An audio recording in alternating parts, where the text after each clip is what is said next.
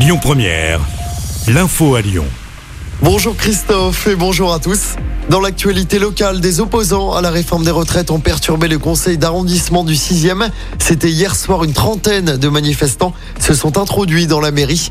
Les manifestants ont notamment aspergé les élus de confettis avant d'exprimer leur mécontentement contre le projet de réforme. La police est intervenue. La préfète du Rhône et le maire de Lyon, Grégory Doucet, ont notamment condamné les faits et apporté leur soutien au maire du 6e. La réforme des retraites, justement, elle arrive au Sénat. C'est parti pour 11 jours de débat avec plus de 4700 amendements à examiner. Le Sénat ira au bout du débat sur les retraites. Voilà ce que dit Gérard Larcher, président du Sénat. Soirée très agitée dans le 5e arrondissement de Lyon. Plusieurs voitures ont été incendiées hier soir dans le quartier Champvert. Du mobilier urbain a également été incendié par plusieurs individus. Les pompiers sont intervenus vers 22h. Aucune interpellation n'a pour l'instant été menée par la police. Autre incendie à Lyon hier soir. Le feu a pris dans un appartement de la rue Mercière en Presqu'île. Le feu serait parti d'un compteur électrique dans un appartement situé au premier étage d'un immeuble qui en compte 5. Il n'y a pas de blessés ni de personnes à reloger. Tous les habitants avaient été évacués. Une manifestation pour dire non à la fusion entre Oulin et Pierre-Bénite. Ça va se passer en fin de journée. Rassemblement à l'initiative des partis d'opposition.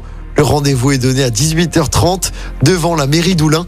Je rappelle que les deux communes doivent fusionner à partir du 1er janvier 2024. Une disparition inquiétante près de chez nous. Un appel à témoins a été lancé par la police du Rhône après la disparition d'une femme de 40 ans. Laetitia n'a plus donné de nouvelles depuis le 27 décembre dernier. Elle serait originaire de la métropole de Lyon. On vous a mis sa photo et son signalement complet sur notre application.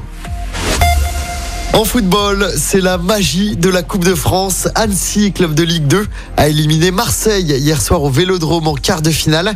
Une qualification historique acquise au tir au but. Il y avait eu 2 partout à l'issue du temps réglementaire.